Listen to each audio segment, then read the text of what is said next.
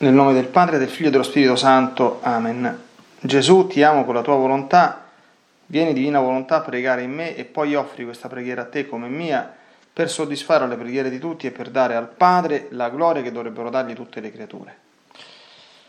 Mia Divina Maria, ti amo nella divina volontà, Regina Immacolata, Celeste Madre mia, vengo sulle tue ginocchia materne per abbandonarmi fra le tue braccia, per chiederti con sospiri più ardenti che mi ammetta a vivere nel regno della divina volontà. Mamma Santa, tu che sei la regina di questo regno, ammettimi a vivere in esso perché non sia più deserto ma popolato dai figli tuoi. Perciò, sovrana regina, a te mi affido affinché guidi i miei passi. Nel regno del volere divino e stretta la tua mano materna guiderai tutto l'essere mio finché faccia vita perenne nella divina volontà. Tu mi farai da mamma e come a mamma mia ti faccio la consegna della mia volontà affinché me la scambi con la divina volontà così possa restare sicuro di non uscire dal regno suo. Così ti prego che tu mi aiuti con questa meditazione affinché possa comprendere sempre più e sempre meglio che cosa significa volontà di Dio e come vivere in esso. Ave Maria, piena di grazia, il Signore è con te, tu sei benedetta fra le donne, benedetto il frutto del tuo seno Gesù. Santa Maria, Madre di Dio, prega per noi peccatori, adesso e nell'ora della nostra morte. Amen.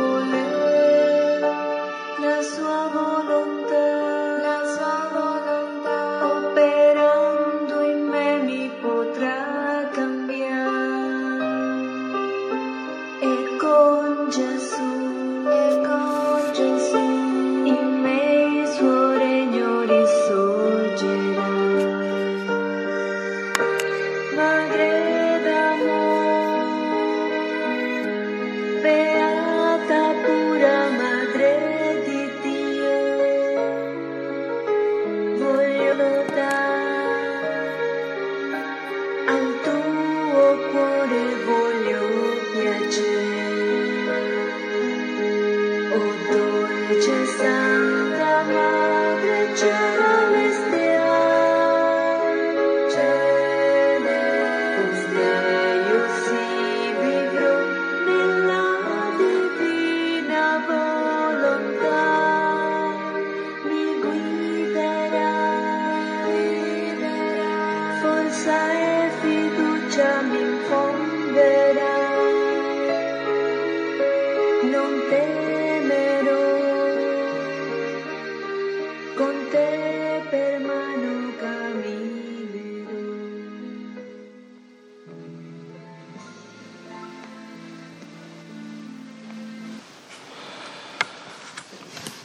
Dal Libro di Cielo, volume XVI, 24 novembre 1923. Stavo facendo l'ora della passione quando la mia mamma addolorata ricevette il suo figlio morto nelle sue braccia e lo depose nel sepolcro. E nel mio interno dicevo, Mamma mia, insieme con Gesù metto nelle tue braccia tutte le anime, affinché tutti li riconosca per tuoi figli. Ad uno, ad uno li scriva nel tuo cuore e li deponga nelle piaghe di Gesù. Sono i figli del tuo dolore immenso e tanto basta perché li riconosca e ami. Ed io voglio mettere tutte le generazioni nella volontà suprema, affinché nessuno vi manchi. E a nome di tutti vi do conforto, compatimenti e sollievi divini. Ora, mentre ciò dicevo, il mio dolce Gesù si è mosso nel mio interno e mi ha detto, figlia mia, se sapessi quale fu il cibo con cui alimentò tutti questi figli la mia dolente mamma. Ma l'uomo volle fare la sua volontà e la ruppe con la divina. Mai l'avesse fatto.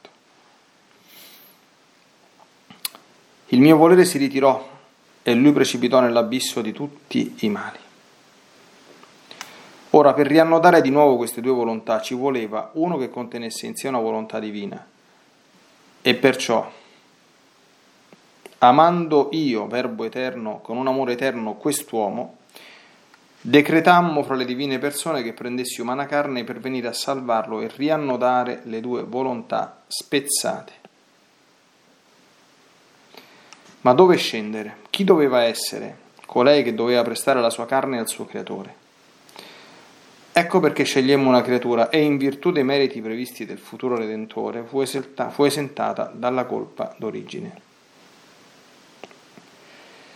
Il suo volere e il nostro furono uno solo. Fu questa celeste creatura che comprese la storia della nostra volontà. Noi, come a piccina, le, le narrammo tutto il dolore del nostro volere e come l'uomo ingrato, con lo spezzare l'unione della sua volontà con la nostra, aveva ristretto il nostro volere nella cerchia divina, inceppandolo nei suoi disegni impedendo che potesse comunicargli i suoi beni e lo scopo per cui era stato creato. Oh, come comprese la celeste piccina questo nostro sommo dolore e il gran male dell'uomo nel sottrarsi al nostro volere. Oh, quante volte lei pianse a calde lacrime per il nostro dolore e per la grande sventura dell'uomo. E perciò lei, temendo, non volle concedere neppure un atto di vita alla sua volontà. Perciò si mantenne piccola, perché il suo volere non ebbe vita in lei. E come poteva farsi grande? Ma ciò che non fece essa, lo fece il nostro volere. La crebbe tutta bella, santa, divina.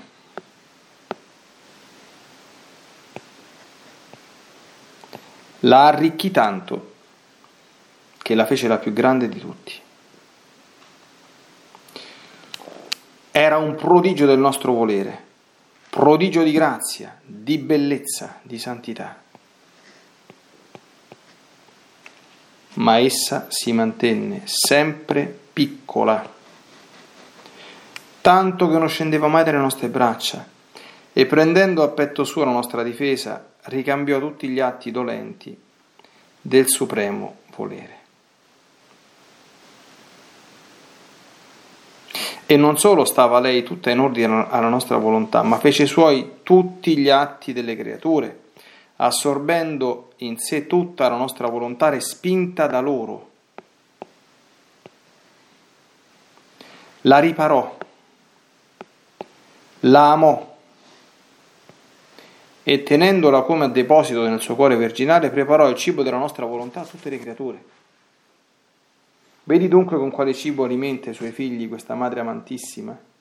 Le costò tutta la sua vita pene inaudite.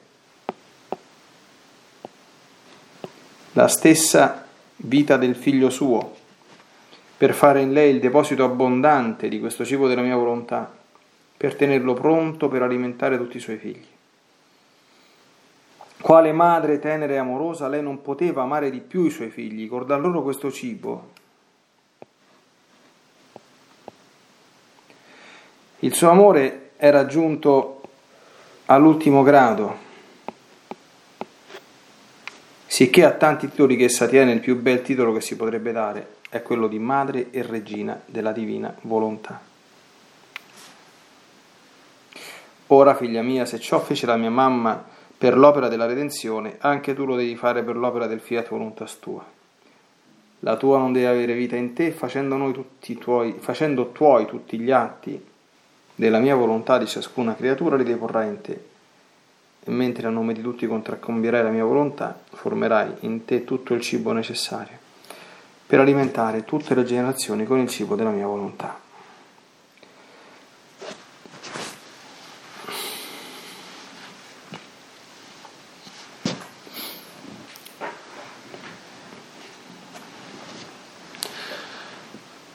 Bene, oggi è sabato santo, il giorno di Maria Santissima per antonomasia, giorno in cui riflettere sui suoi dolori e, e meditare anche sulla sua straordinaria grandezza che ebbe in questo giorno una dimostrazione suprema come la tradizione unanima della Chiesa ci ha consegnato. Ella fu l'unica a conservare la fede nella risurrezione, perché la risurrezione di Gesù, anche per Maria Santissima, come tanti eventi della sua vita, non fu cosa di cui era assolutamente ed evidentemente certa e convintissima e quindi eh, non era altro che una cosa da attendere come assolutamente inesorabile, no. Ha dovuto credere. E ha dovuto credere in un contesto, diciamo così, eh, dove tutto sembrava deporre al contrario e dinanzi al quale la fede di tutti, proprio nessuno escluso, era caduta, a cominciare dal capo della Chiesa, a finire anche con l'anima forse più innamorata di Gesù durante la sua vita terrena, la più fedele, Maria Maddalena, come sentiremo nei racconti della risurrezione della prossima settimana. Ma la Madonna no, e ha vissuto la fede come la viviamo noi, né più né meno. Gesù ha detto, dopo tre giorni, il terzo giorno risusciterò, l'ha detto Gesù, questa cosa accadrà, punto e basta. Ecco la fede proprio nuda. La fede, dice San Paolo, viene dalle orecchie, non viene dagli occhi, perché se una cosa di fede tu la vedi con gli occhi, non è più di fede, perché con gli occhi diventa evidente. Ecco, tante volte Maria Santissima ha dovuto vivere, a partire dal, dal, dal giorno dell'Annunciazione, l'angelo le ha formulato un annuncio, lei ha dovuto fare discernimento da dove viene questo, annuncio, questo è un angelo divino o è un angelo di altra sponda, mi porta la pace, ah quindi viene da Dio e ha dovuto credere. Tanti atti di fede ha fatto nel fiat che ha detto. Ecco, e questa vita di fede,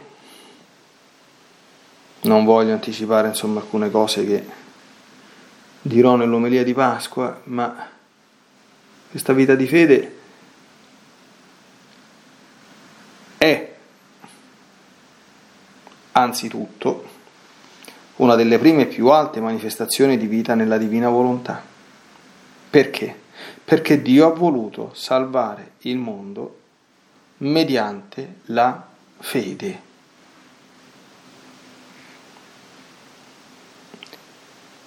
Dio non opera in maniera chiara, evidente, incontrovertibile, tale da imporsi a, dire, ad essere necessariamente accolta perché, come dire, inconfutabile, innegabile. No. Dio ha voluto salvare il mondo attraverso la fede anche perché attraverso la fede noi esercitiamo una delle cose su cui la meditazione di oggi tante volte ci ha portato, cioè l'umiltà, la piccolezza. La piccolezza.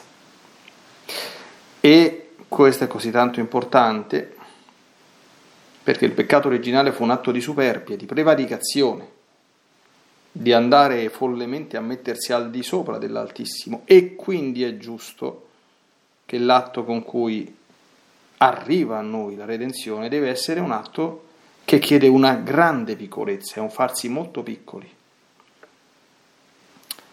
Sapete che eh, agli occhi degli atei sprezzanti e increduli, i cristiani appaiono come degli emeriti imbecilli, d'accordo? Perché? Perché fondano la loro vita su tutta quanta una serie di, di verità che chiunque potrebbe confutare, d'accordo? Tu credi in Dio? E io non l'ho mai visto. Tu dici che Gesù Cristo è risorto? Ma, l'hanno detto alcuni, ma io non ho nessuna prova.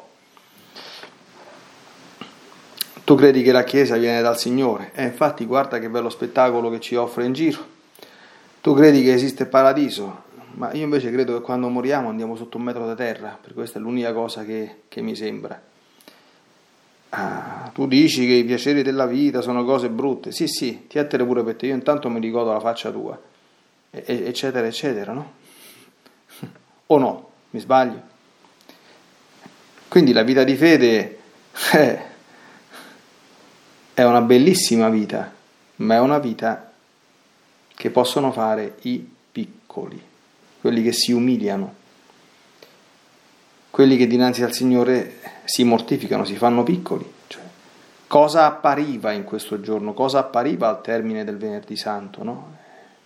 C'è sempre questo, questo doppio registro, ciò che sembra agli occhi dei sensi e ciò che è e questo lo coglie soltanto l'occhio della fede, agli occhi dei sensi, quello che è successo ieri, che abbiamo contemplato così come è possibile quest'anno, è che un uomo, oggetto chiaramente di invidia da parte delle autorità religiose del suo tempo, si sono inventati un escamotage, quindi un capo di imputazione, fondato su alcune sue discutibili asserzioni, che era il delitto di lesa maestà, l'hanno portato dinanzi al magistrato competente a giudicarlo, ossia il procuratore romano, il quale aveva capito che non si trattava di un fatto reale, ma che era semplicemente un pretesto.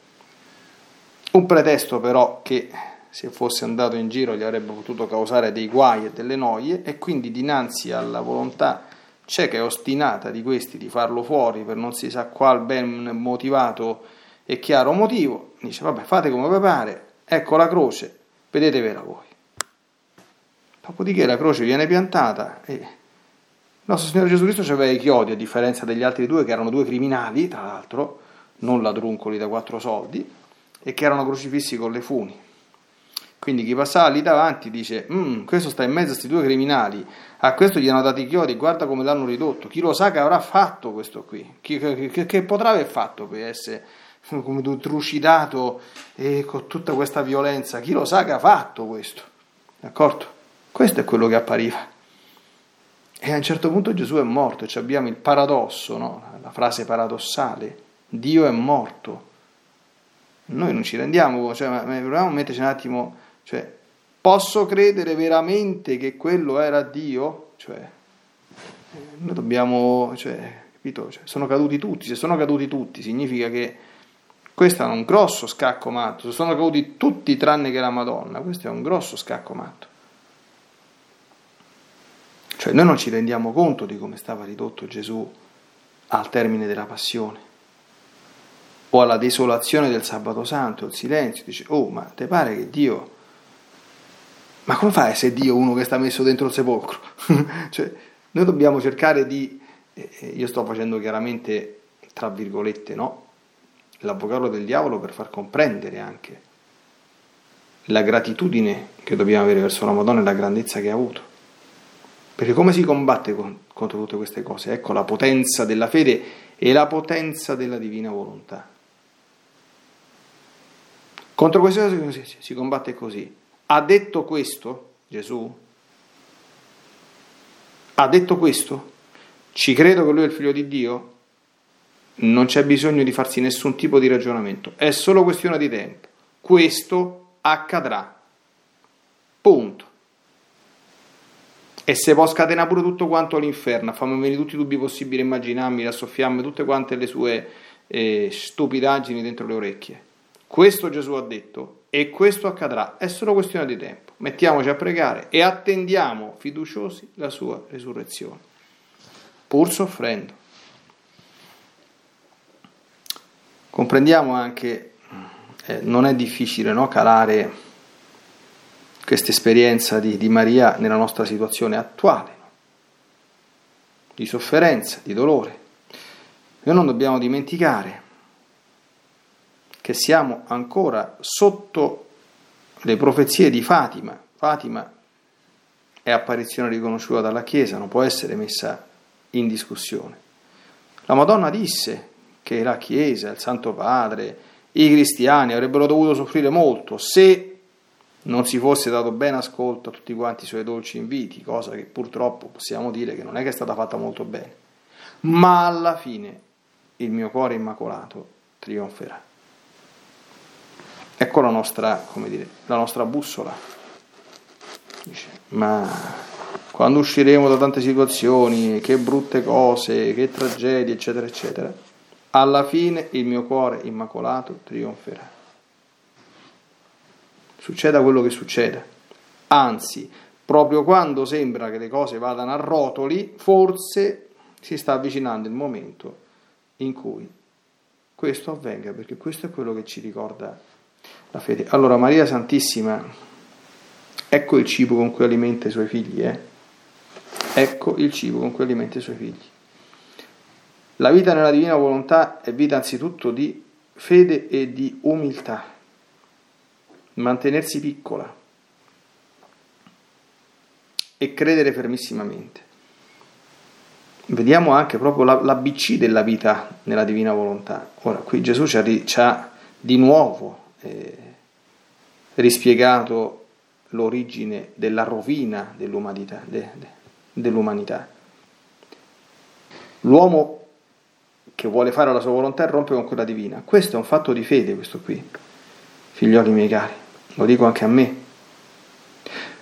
Tu ci credi a quello che Gesù dice, cioè che la causa di ogni tuo guaio, ma di ogni tuo guaio, ma di ogni guaio del pianeta Terra, tutti, nessuno escluso, compreso il coronavirus, d'accordo? Compreso, compreso, è la separazione della volontà umana da quella divina cioè il peccato, cioè fare la tua volontà. Punto, non c'è altro, d'accordo? Non, non, non, non ci sono altri problemi. E questo, Gesù, l'espressione che usa, questo, oltre che a causare un grande dolore a Dio, è stata grande sventura dell'uomo. La celeste piccina comprese questo nostro sommo dolore, quindi Dio che soffre a vedere la follia dell'uomo, perché se l'uomo fa questo si autocondanna alla distruzione più totale, all'inferno in terra. E il gran male dell'uomo nel sottrarsi al nostro volere.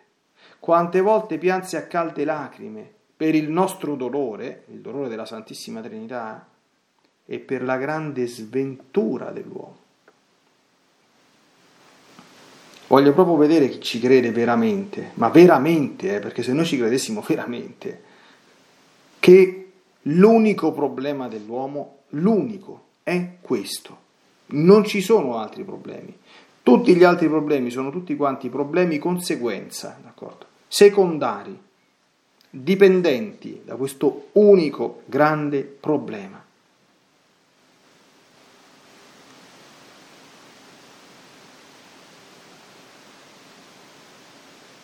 E quindi Gesù cosa ha fatto scendendo sulla terra? Operazione di riannodamento tra volontà umana e volontà divina. Come? Prendendosi su di sé tutte le conseguenze, tutte le sciagure orribili provocate dagli atti di volontà umana, è quello che abbiamo contemplato ieri, che l'hanno portato sotto, anche a lui sotto un metro di, di, di terra, fino a sperimentare e a gustare la morte, che è, come dire, la quintessenza, diciamo così, la, proprio, dire, la conseguenza proprio primaria e, e, e, immediata della volontà umana. Quando partecipiamo a un funerale, e anche quando pensiamo al nostro, perché ci sarà anche il nostro, noi dobbiamo pensare molto attentamente, dico, guarda un po', cioè, noi ci crediamo che se eh, l'uomo non si fosse separato dalla divina volontà, ma questo lo insegna il catechismo della Chiesa Cattolica e eh, non gli scritti di Riso Piccarreta, eh? sia ben chiaro. Noi non avremmo mai visto un funerale, non sapremmo neanche cosa sia un funerale.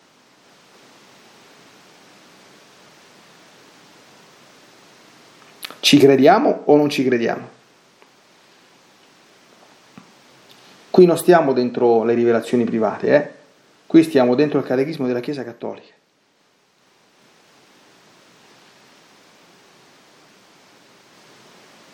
Ora la Madonna ha, ha capito tutto. E la sua grandezza, che poi coincide con la sua piccolezza, è stato proprio questo. Lei ha creduto fermissimamente, Dio gliel'ha rivelato, certamente gliel'ha detto, cioè guarda che la causa di tutti quanti i guai dell'uomo è aver ristretto il nostro volere nella cerchia divina, inceppandolo nei suoi disegni, impedendo che potesse comunicare i suoi beni. Questo è un tema ricorrente negli scritti, cioè l'uomo, magari qualcuno lo sta facendo anche in questa situazione di questa contingenza storica, vede il male e se la prende col Padre Eterno e gli attribuisce la colpa del male e la sua inerzia nel non fare presto a toglierlo di mezzo. Il problema è che Dio è impedito da comunicarci i suoi beni. Da chi? Da noi è inceppato nei suoi disegni. Perché l'uomo non lo vuole. L'uomo non lo vuole. Ma l'uomo contemporaneo ha detto a Dio un no di prima categoria, non ti voglio, non ti voglio, io faccio a meno di te, ti caccio da tutte quante le tue possibili manifestazioni e immaginabili, non voglio nessun tipo di dipendenza, le leggi le faccio di testa mia, d'accordo? Non voglio vincoli morali, non voglio prediche, non voglio chiacchiere, d'accordo? E la Chiesa, d'accordo? Se vuole continuare a sopravvivere, si faccia gli affari suoi e se ne stia relegata nelle sue sagrestie non pretenda di fare troppe cose né di dettare leggi a nessuno, perché per il resto ci pensiamo noi. Questo ho detto proprio in due parole, ma questo è. Quindi non Dio allontana l'uomo, ma l'uomo caccia Dio. E causa questo, inceppandolo nei suoi disegni, impedendo che potesse comunicargli i suoi beni, gran male dell'uomo e sommo dolore di Dio.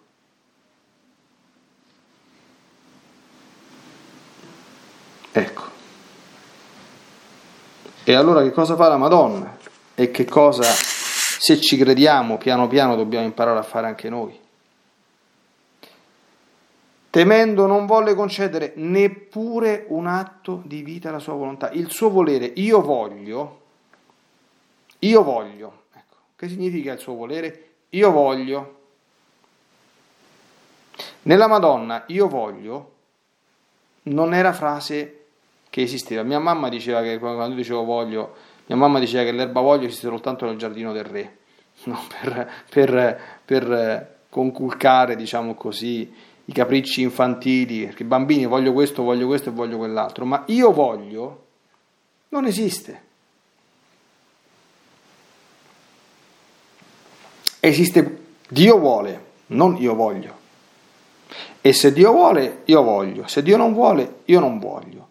Quello che Dio vuole lo voglio, quello che Dio non vuole non lo voglio. Questa è la vita cristiana ed è la vita mariana. Tutte quante le anime devote a Maria Santissima sappiano che il cibo con cui ella nutre i suoi, i suoi, i suoi figli è questo. Eh. Quindi, d'accordo? Un'anima mariana è un'anima che conosce l'importanza e la grandezza della divina volontà e cerca di viverla. Lei dà loro questo cibo, d'accordo? C'è scritto qui, quale madre tenera e amorosa, lei non poteva amare di più i suoi figli, col dar loro questo cibo, quale cibo? Della divina volontà, il suo amore è raggiunto ultimi, all'ultimo grado. Ecco perché il titolo più bello che le si potrebbe dare è quella di Madre Regina della Volontà Divina. E quindi lei cosa si fa? Bellissimo la vita della Madonna. Fece i suoi tutti gli atti delle creature. Anche lei ha fatto questo come suo figlio. Ma si è anche poi presa tutta la volontà divina respinta da noi, assorbendo in sé tutta la nostra volontà respinta da loro. L'ha riparata e l'ha amata. Quando noi saremo morti, tra le cose che succederanno, il Signore ci farà vedere tutte le cose belle che avrebbe voluto darci e che non ci ha potuto dare, attenzione, non perché non sia onnipotente, perché ce lo poteva anche dare per forza, se avesse voluto, ma questo sarebbe stato non rispettare la nostra volontà, non avere dei figli ma avere degli schiavi e questo Dio non lo fa mai. Ma ci farà vedere, guarda quello che avrei voluto fare e tu non hai voluto, e tu non hai voluto, e tu me l'hai impedito, e tu me l'hai impedito, e tu hai fatto della testa tua, nonostante che io nella coscienza ti richiamassi, nonostante che io ti mandassi apostoli, profeti, miei servitori a dirti stai calmo, pensaci bene, stai tranquillo, rifletti, medita, pensaci, no, no, no, no, no, faccio come mi pare, faccio come mi pare, faccio come mi pare.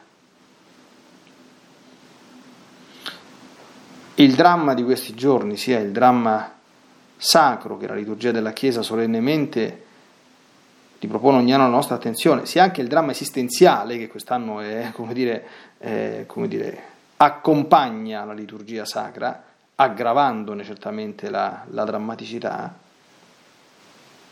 si riduce semplicemente a questi pochi canoni di comprensione. Divina volontà respinta, mancanza di fede, ma se pensiamo al peccato originale, che cosa è stato? Dare retta al diavolo, fare un atto di fede nei confronti del diavolo, che dice, non è vero che Dio vi ama, Dio vi vuole tenere schiavi, vuole tenervi sotto il suo potere, fate quello che volete, allora sì che diventerete veramente liberi e felici e non eh, cagnolini al guinzaglio di questo Dio che, che, che vi vuole schiavizzare, soggiogare e trattarvi come degli, degli imbecilli e tenervi a, a, a guinzaglio, a briglia. Liberatevi di tutto questo e fate quello che vi pare. Questo è un annuncio, questo qui, eh. Bisogna crederci, ma questo annuncio nei nostri contemporanei, ma dico, so solo io o è condivisibile questa cosa? Ci credono o non ci credono a questo annuncio? E credono all'annuncio divino che se fai così vai incontro alla rovina? che solo se tornerai nella piena comunione con Dio e con la sua volontà, tutto il male cesserà, tutto il male cesserà, tutto. Se gli uomini stessero tutti quanti nella divina volontà, nessuno si scandalizzi per questo. Vedremmo quello che stiamo vedendo adesso in giro, ma io non ci credo manco se lo vedo. D'accordo? Manco se lo vedo. Perché il male deve averci qualche eh, fabbrica che lo produce, d'accordo? Se la fabbrica che lo produce non c'è, se la fabbrica che lo produce non c'è, il mare non esce fuori. E se si sta nella divina volontà, non stiamo nella fabbrica che produce il male, stiamo nella fabbrica che produce il bene. Il benessere vero, la gioia vera e la felicità vera. Questo è Maria. Ecco perché tutta bella, santa e divina. Questa è Maria. E speriamo che anche grazie alla sua intercessione questo piano piano possiamo diventare ciascuno di noi.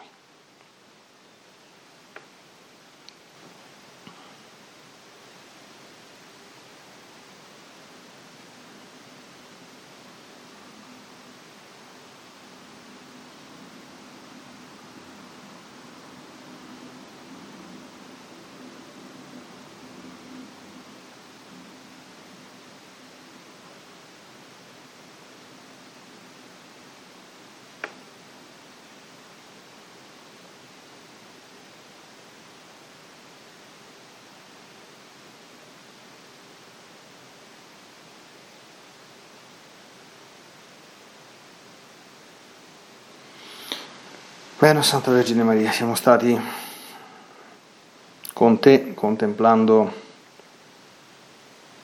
la tua grandezza e la tua fede granitica anche oggi. Tu sapevi che tutto quello che era successo, credevi fermamente, era compimento della divina volontà che è stata molto esigente, usiamo un eufemismo anche con te, e unica a conservare per tutti noi la fede è, attesa, è atteso con gioia e con trepidazione, con l'alba della risurrezione. Così che noi tuoi figli o aspiranti tali, ecco, possiamo sempre rimanere nella pace, nella quiete e nella gioia, nella fede assoluta, ecco, che Dio conduce, che Dio ha tutto sotto controllo, che Dio porta avanti le cose che i mali permessi sono sempre finalizzati alla nostra conversione, correzione, santificazione, ovvero alla fine del regno del peccato e della nostra volontà e al ripristino del regno del benessere, della gioia e della pace, che è il regno dove Dio e la sua divina volontà regnano. Nella divina volontà, nel nome del Padre, del Figlio e dello Spirito Santo, Amen. Ti benedico per aiutarti, ti benedico per difenderti, ti benedico per perdonarti, ti benedico per liberarti da ogni male, ti benedico per consolarti, ti benedico per farti santo. Ti benedico dunque nella divina volontà, nel nome del Padre, del Figlio e dello Spirito Santo. Amen. Fiat, Ave Maria.